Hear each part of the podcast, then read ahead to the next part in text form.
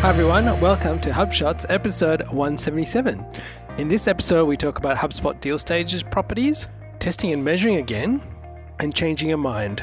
You're listening to Asia Pacific's number one HubSpot focus podcast, where we discuss HubSpot tips, tricks, and features for growing your marketing and sales results. My name is Ian Jacob from Search Founder. With me is Craig Bailey from XEN Systems. How are you, Craig? Oh, good. And you know what I'd love? I'd love to get a delivery by a drone. Yes. You were telling me over dinner tonight that because you were just down in Canberra this weekend. That's right. And they're testing deliveries of, well, incredibly important items. Uh, donuts and coffee, Craig. Yeah. Plus, there are a few other things. I, like some stuff you can get at the chemist. Now, why I'm telling you this is because my mum, who works for the government, hi, mum, so, uh, and she looks after, she's part of the team that looks after airports and airspaces. So she was like, oh, they're testing drone deliveries. I'm like, what are they delivering? She said, oh, you know what the most popular thing is? Coffee and donuts. And so what they've done, they're based in an industrial area not far from where my mum lives, and they're delivering to a particular, like a couple of suburbs within that location. I would say flight time no more than about three to five minutes for delivery. And they're testing it out in Canberra, and it's going to be rolled out. So they're just working out, you know, a what they can be delivering, how they're managing airspace, noise, and so on, and so on and so forth. And it's by a company called I think it's called Wing. So I'll, I'll, I'll put the link in the show notes. These are going to be everywhere before you know it, aren't they? It's going to be interesting logistics. I mean, we all saw that video from Amazon years ago when you know that was flying out and everyone laughed at it. And I guess that kind of did set the scene. But here we are here we are. And Head so down to Canberra. This will, this will all just be normal soon. So yeah, I don't know what that's got to do with HubSpot or marketing, but it's a very interesting. But you know uh, what anecdote. this is? I was looking at their website. I think they were saying it's about giving people access to products that are local businesses access to delivery of their product to people nearby. So you kind of think. As I was telling you before, this is a good opportunity for businesses that are local businesses that need to get product distribution to have that ability to get the product distribution into the hands of people that want it. Well, this is this is absolutely right. You know, it won't be long before Google My Business listing, you know, on the things, it'll have one of the items which says, "I will support drone delivery" or something for local. So yeah, it's very big for local business. Yeah. So, and you think about how search. We know, we know, looking at all the stats. Generally, people that search in a local area will generally visit the store within an hour of that search. So just think about this: if they could get it delivered without visiting the store and they go, oh, hang on, we know that store's got it. I just want it delivered. Yep, click the button. Here we go. Donuts ahoy. So good. So there you have it. Now, Craig, the growth thought of the week.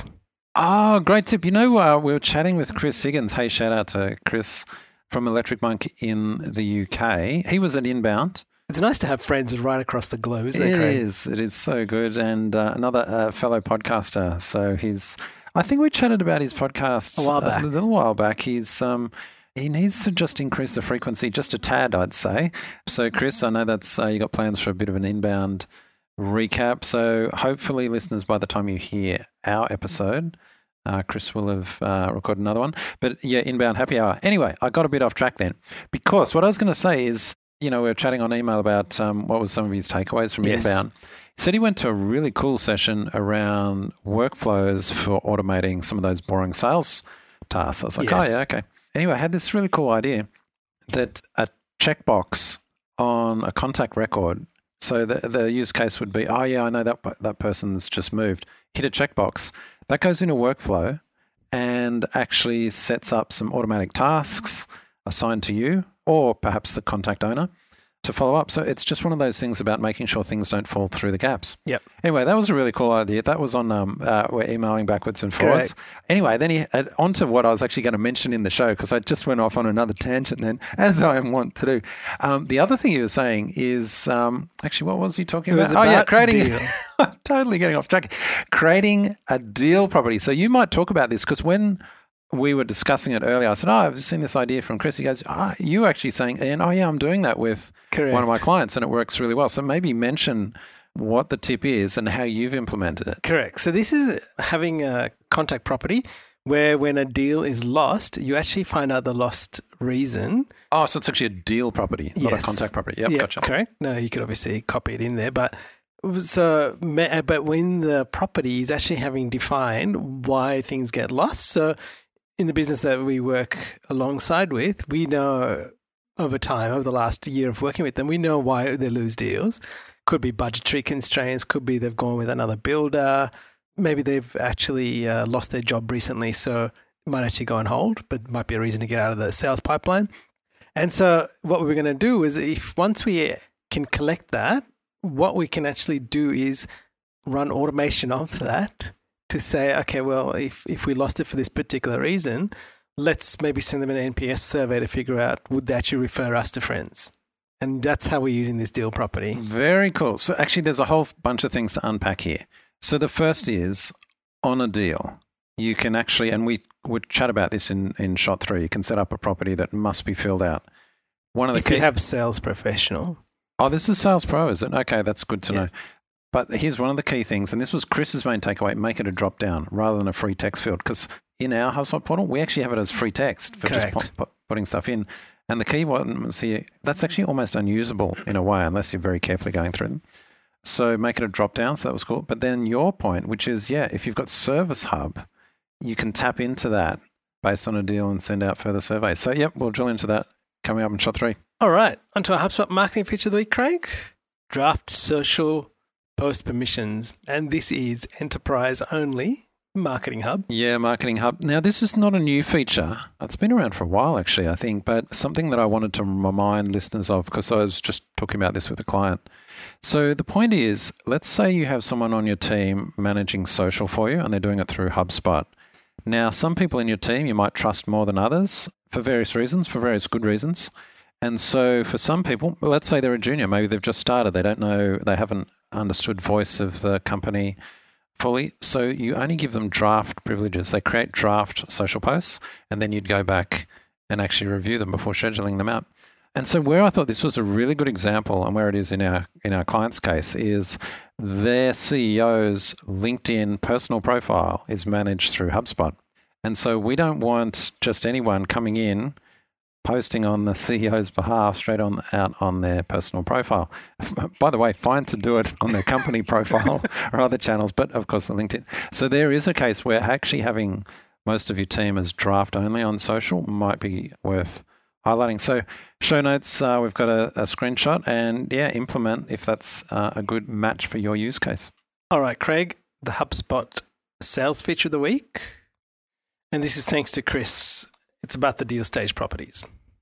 And so just be aware this is to do with sales professional. So if you want to actually make things mandatory or make them required fields when they're filling this out, then you need to have sales professional. And one of the things that you would do is select a closed lost reason and a closed lost date.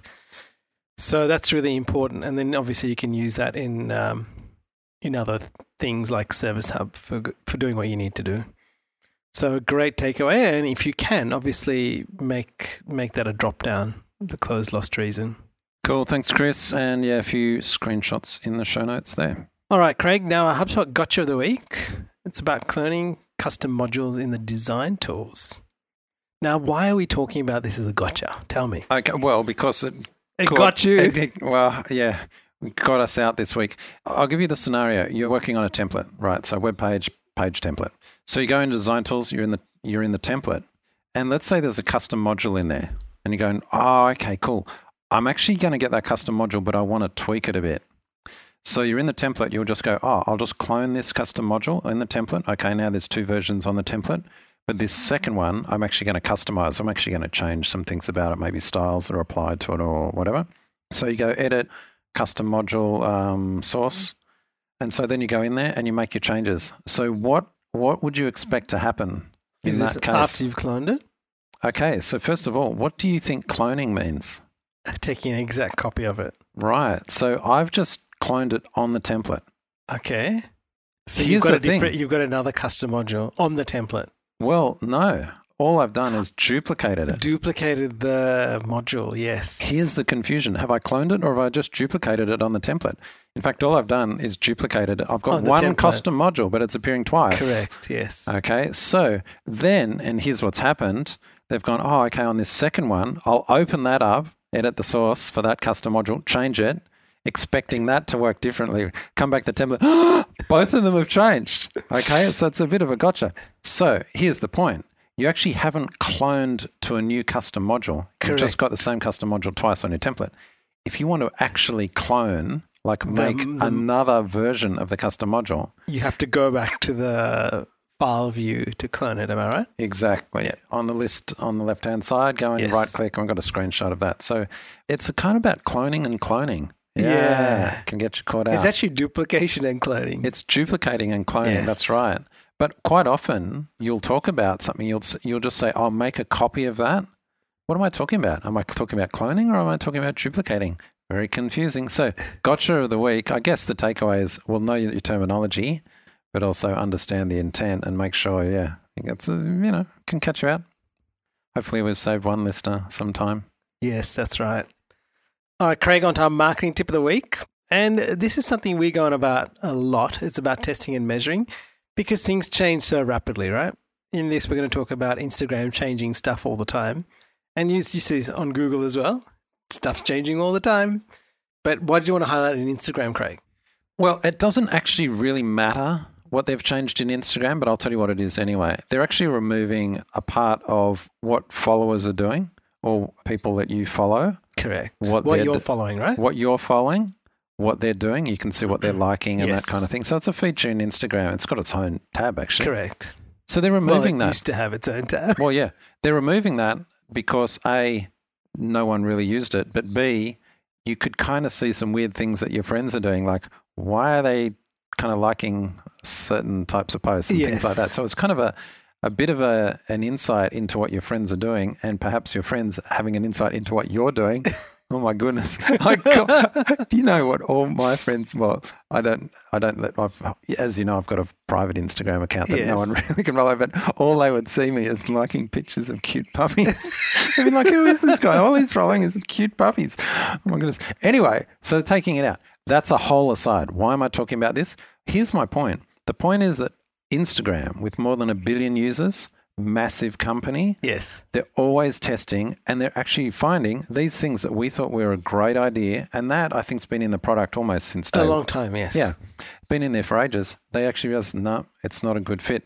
So if a massive company can't get it right and has to change continually to remove things that people don't want and just shouldn't have been in there in the first place, then what chance have you got of getting it right?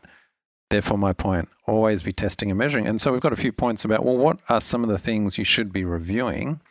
Mainly by looking at analytics, because do you think? How do you think uh, Instagram found out no one people are using it? They've got they've got all this telemetry on what people are doing, right? HubSpot must do that all the time. That's why they remove some of our favorite features. Oh, we miss you, keyword tool. but anyway, what are some of the things that we could be just checking by looking at analytics? Well, I think the simplest thing is what content is working and even what channels are working for you. Uh, another one would be what landing pages are working and which leads are converting into customers. And this is really good from understanding which sources those leads are coming from and which one of those are converting into customers. And one of the other ones is which emails are getting opened and clicked. So pretty simple stuff you can look at. You can look at Google Analytics. You just look at your HubSpot Analytics. Look at some of those reports. Correct. Make sure you're paying attention. That's right, because you just kind of think, uh, and I, will highlight this with the, with the customer. We put Hotjar on a couple of weeks ago, and I was just I sat down with them after we collected some data, and I was showing to them. And they go, "Oh, that's really interesting. We have this big banner at the top, and everyone has to scroll past this banner to get to stuff." And they're like, "Oh, do we really need that there? Why don't we just get rid of the banner and put some important information at the top?" I think that's a good idea. But again, you would not have known that if you didn't actually have anything to track it and look at what people were doing and the behavior of people using the site. You would not have that insight. I read this fascinating article on Conversion XL the other day. Yes. Where they were looking at, oh, we should put this in the show notes. So we'll, we'll find the link. But they were looking at your key points about your business, like yep. what you do. I've forgotten the term for it. Kind of like key value offerings. And they did this testing, heat map testing, where they used three different layouts. One, they just had three bullet points at the top. We do this, this, and this. Next, they had three bullet points with paragraphs, like a paragraph on each explaining what their core offering was. And then the third, they had like these big long paragraphs, so big chunky ones. And they looked at that to see what gave the best recall. You know, they were doing this testing across a whole bunch of people. And I'll cut to the chase. They found what was the result, Craig? The second one, a bullet point that had a paragraph underneath it. So the idea being, but not too long. So it was like a sentence or two Yep. explaining it. So it's just like, here's the core offering and here's what it means. So very, very quickly, I guess, interpreted for you. Here's the benefit that you're going to get. If it was just a bullet point, people like they had to think for themselves, which you know, of Had course, to process. yeah. Yes, and then the end one, oh, they're too bored by the end of it. correct. So just that. Anyway, that came around from testing. So back to your test and measure. All right, Craig, Inside of the Week Changing Your Mind. And this is about an article on spectator.co.uk. Yeah, on the Spectator. Ah, this is so good. I um, Rory Sutherland. Uh, I've been reading a lot of his stuff, and he talks about amongst many that I really liked. One, just think about this idea of changing your mind. Do you think it's okay to change your mind? Yeah, I think now, What- now that I've got a bit of experience, I would say yes. Okay. What, But about, what, growing about, up, I would have said no. what, what about if you're a politician? Do you think it's okay to change your mind? Okay, No. I- I'll answer for you. No. No. There's no way you want to be seen to be changing your mind because, oh, ah, you're flip flopping, right? Yes, There's lots of areas where you don't want to change your mind. that's right. business is one key area where you do want to be changing your mind all the time. And so this article is just prompting this whole point that it's actually the one place you get paid to change your mind. And I love that. And That's in fascinating. fact, further to that, it's the one place where you almost need to be changing your mind, or in the future, you won't be getting paid. Yeah, I think one of the key things you pulled out of there, business rewards thinking about things differently, often because it's the only way you are able to stay in business. Absolute gold. Now, the podcast of the week, Craig, it's a pivot podcast by Scott Galloway and Kara Swisher.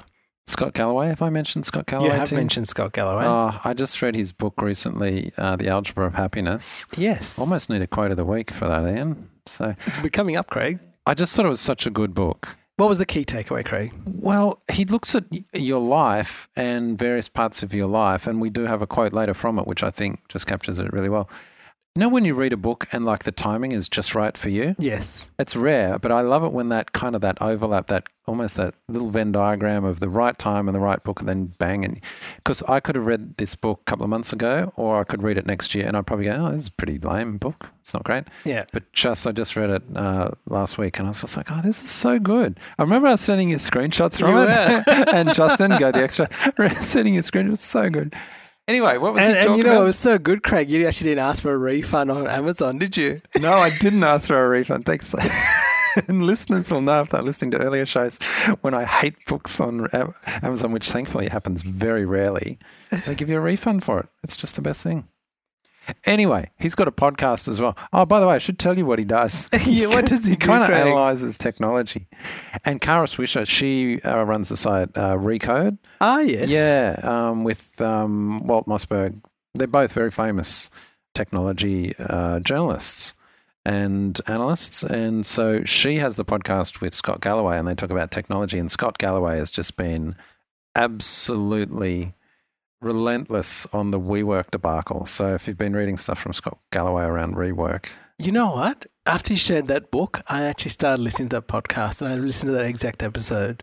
Oh, and I absolutely loved it. Yeah. So, listeners, here, here am I. I got taken by surprise here on the show notes, but, you know, I was thinking when you just explained that, what a good podcast it was. So, I'd definitely second Craig and say, have a listen to that because you will learn some stuff that's actually fascinating. The podcast is called Pivot. All right, Craig. Now, in our resource of the week, we've got some email marketing tips, and this is off the Data Box blog. And it's how to do effective tips for experienced digital marketers for email marketing. So check it out. I'll tell you why why this is great because email marketing is such a key revenue driver for business.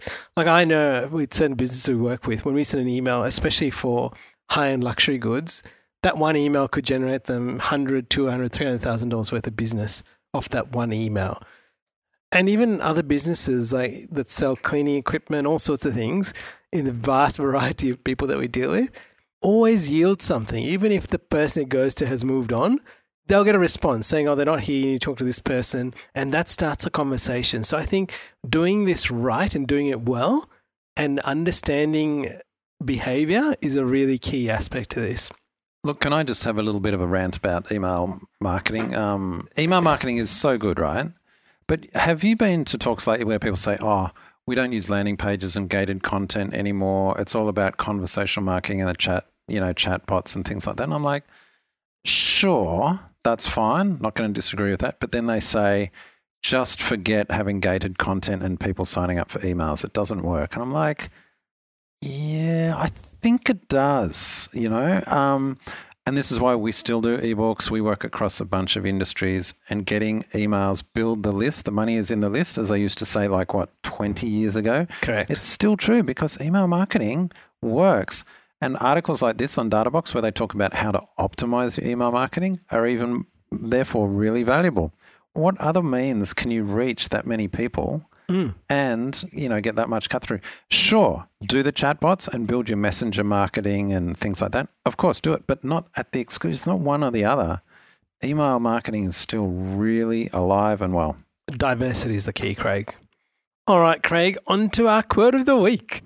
The ratio of time you spend sweating to watching others sweat is a forward looking indicator of your success. And this is from Scott Galloway from the book The Algebra of Happiness. Do you want to elaborate, Craig? I think it's pretty pretty self-explanatory, but his book is more along those lines. It's kind of the algebra of happiness. It's kind of rules for living, and oh, shock horror! You've got to work really hard if you want to get really good results. You know things like that. You know, none. Of, I, I I guess I I'm very cynical of these. You know, um, work smarter, not harder kind of books as if you don't have to do both. Mm. You know, hmm. they kind of think it's one or the other. Oh, all these dummies that are working harder. No, people are working smarter and working harder. It's like the norm these days, right?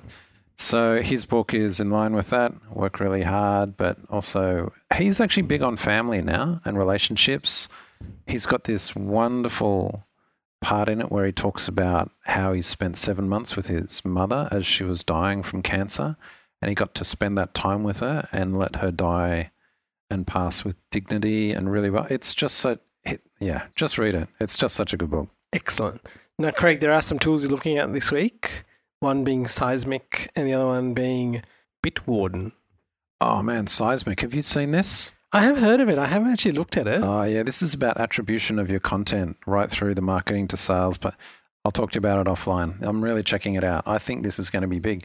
Fantastic. Now, listeners, I hope you've enjoyed this show. We'd love you to leave us some feedback on Apple Podcasts and any other platform you listen to this on. And we would love you to share with somebody on your team or somebody else that you know that would either be using HubSpot or considering using HubSpot. This greatly helps us reach more people. Well, Craig, until next time. Catch you later, Ian. Hey there. Thanks for listening to this episode of HubShots. For show notes and the latest HubSpot news and tips, please visit us at hubshots.com.